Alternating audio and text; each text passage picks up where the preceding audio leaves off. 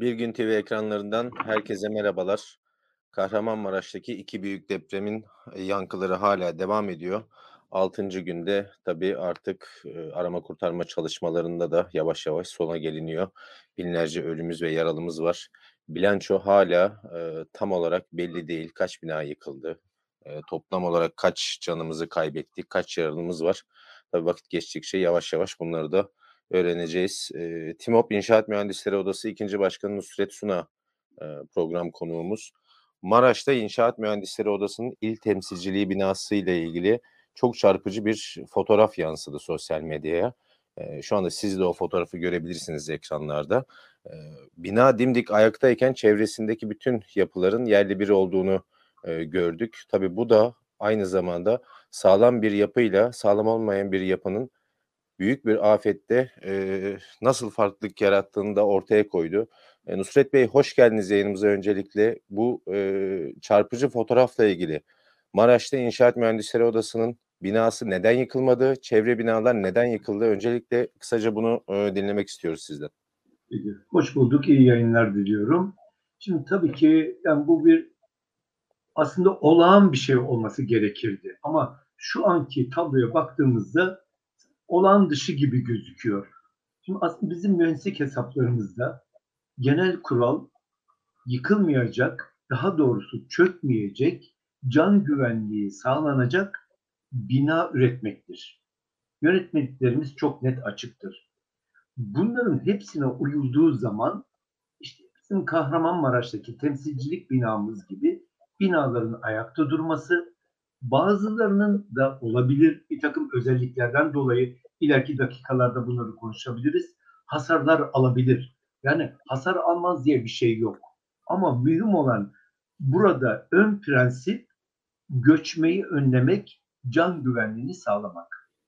Şimdi ben genelde yani eskiden de söylerdik ama şu son 3-4 gündür bunu çok sık tekrarlıyorum. Özet olarak eğer bir yapı doğru mühendislik hizmeti almış ise mühendislik hizmeti eğer doğru uygulandıysa ve de en önemlisi doğru bir denetim yapıldıysa bu yapılar ne zaman yapıldıysa yapılırsa yapılsın her depremde ayakta kalır, can güvenliğini sağlar. Ani göçme olmaz. Yani şey burada önemli. Can güvenliğini sağlar. Yani Demek hasar ki, alır ama önemli olan göçmemesi. Göçmediği göçmemesi, de evet can güvenliğini sağlamış olması. Yani ana prensip budur. Şimdi bu bir üçlü saç, saç ayak olarak düşünürsek bu üçlünün üçünün de o kurallar doğrultusunda hayata geçmesi gerekir. Bunlardan bir tanesi veya iki tanesi yerine gelmezse işte sıkıntılar başlıyor. Yani bütün çektiğimiz sıkıntı. Peki Tabii nedir yani bu, kritik ha. noktalar? Burada şimdi yapı denetimden bahsettiniz mesela. E, yapı denetim evet. süreçleri sağlıklı bir şekilde işlemiyor ki herhalde bu kadar bina yıkıldı. O 10 bina aşkın bina yıkıldı. Tabii ki de özel şirketlerin de e, yapı denetimde etkili olduğunu biliyoruz. Onlar rol alıyorlar, görev alıyorlar. Evet, evet, evet. Birçok şirketin de aynı zamanda yıkılan binaların müteahhitlik e, inşaatlarıyla, şirketleriyle e, bir şekilde iltisaklı olduğunu da gördük. Yani yapıyı yapan müteahhitin akrabası yapın de, denetim şirketinin sahibi ve o denetliyor. Bu, bu süreçle alakalı nasıl sağlıklı bir e, kurgu planlama yapılması gerekiyordu da yapılmadı? İşte evet maalesef. Şimdi 99 depreminden sonra 2001 yılında Türkiye'de yapı denetim hayata geçmeye başladı. O günlerde e, bir 595 sayılı kanun hükmünde kararnameyle çıkarılan yapı denetim yasası vardı çok da moderndi. Yani o günler içinde biz çok sevinmiştik, olumlu karşılamıştık. Ama belirli çevrelerin, bilhassa müteahhitlik çevrelerinin baskısıyla bu yönetmelik değiştirildi. Sonra şu anda uygulamakta olan 4708 sayılı yasaya bağlı yönetmelik yürürlüğe girdi. İlk etapta 2011 senesine kadar da belli bir 18 pilot ilde uygulandı. Ondan sonra da tüm Türkiye satına yayıldı. Ama maalesef her işte olduğu gibi bizler toplum olarak bu yönetmeliği nasıl desem çoğu yerine deldik. doğru bir şekilde hayata geçiremedik. Biraz evvel benim saymış olduğum bu üç kuraldan bir tanesi denetimdi ama. Ama bunların en başında bir şey var değerli arkadaşım. Eğer biz etik kurallara uyarsak, ahlaki değerleri öne çıkarırsak mesele bitiyor. Bizde hiçbir şey noksan değil. Mes doğru mühendislik hizmeti dedim. Yeterli sayıda mühendisimiz var. Yeterli sayıda o bilgiye dayalı donanıma sahip mühendisler var. Yönetmeliklerimiz hiç noksan değil. Müteahhitlik diyoruz. Bu konuyu da tartışalım. Haddinden fazla ama çok çok haddinden fazla müteahhit sayısına da sahibiz. E, yapı denetim şirketlerimiz de var. Yönetmelikleri de tam dört dörtlük olmasa bile var. Yani biz bunun iyileşmesini veya kökten değişmesini e, o zaman geriye ne kalıyor? Burada bir yanlışlık var. Demek ki bir takım etik kurallara uymuyoruz.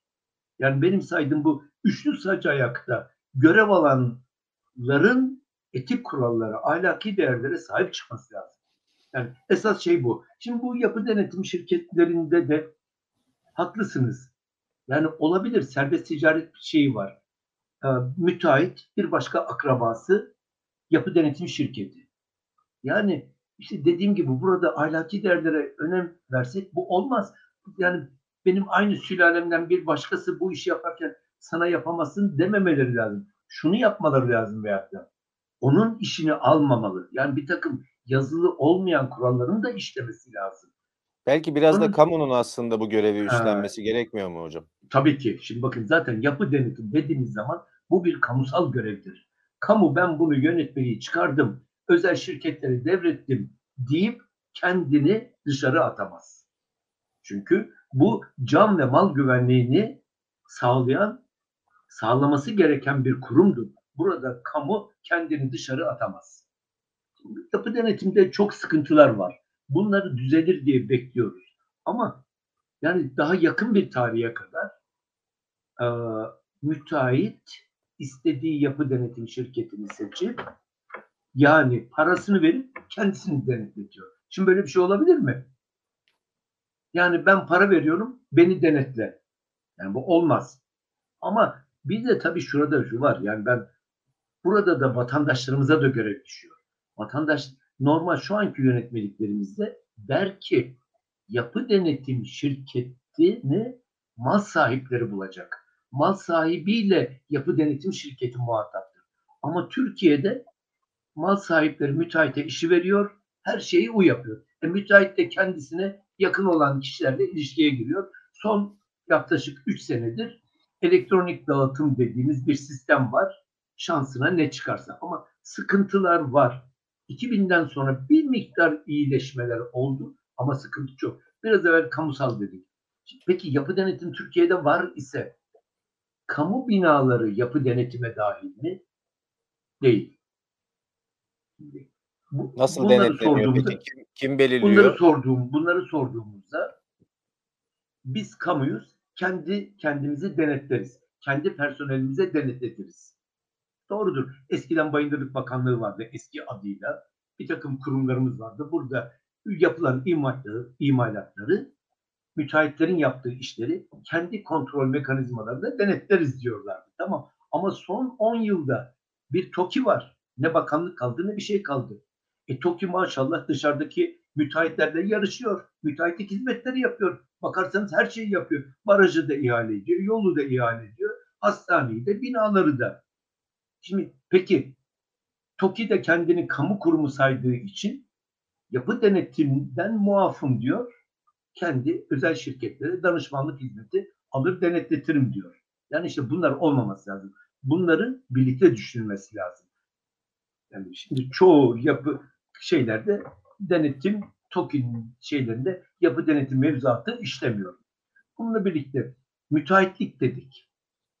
Sizlerin de bildiği gibi bugün Almanya'da baktığımız zaman eski rakamlara göre söylüyorum. Yani bu rakamlar 2-3 sene öncesinin tartışma olmasın diye bugünkü rakamları söylemiyorum. 3000'e yakın müteahhit var. Tüm Avrupa, Euro bölgesindeki müteahhit sayısı 30 bin küsur. Peki Türkiye'de ne kadar? 3-4 sene önceki rakamın 350 bin civarında. Demek ki Almanya'nın 100 katı, tüm Avrupa'nın 10 katı. Yani bu böyle olamaz. Bunun bir disipline edilmesi lazım, sınırlandırılması lazım.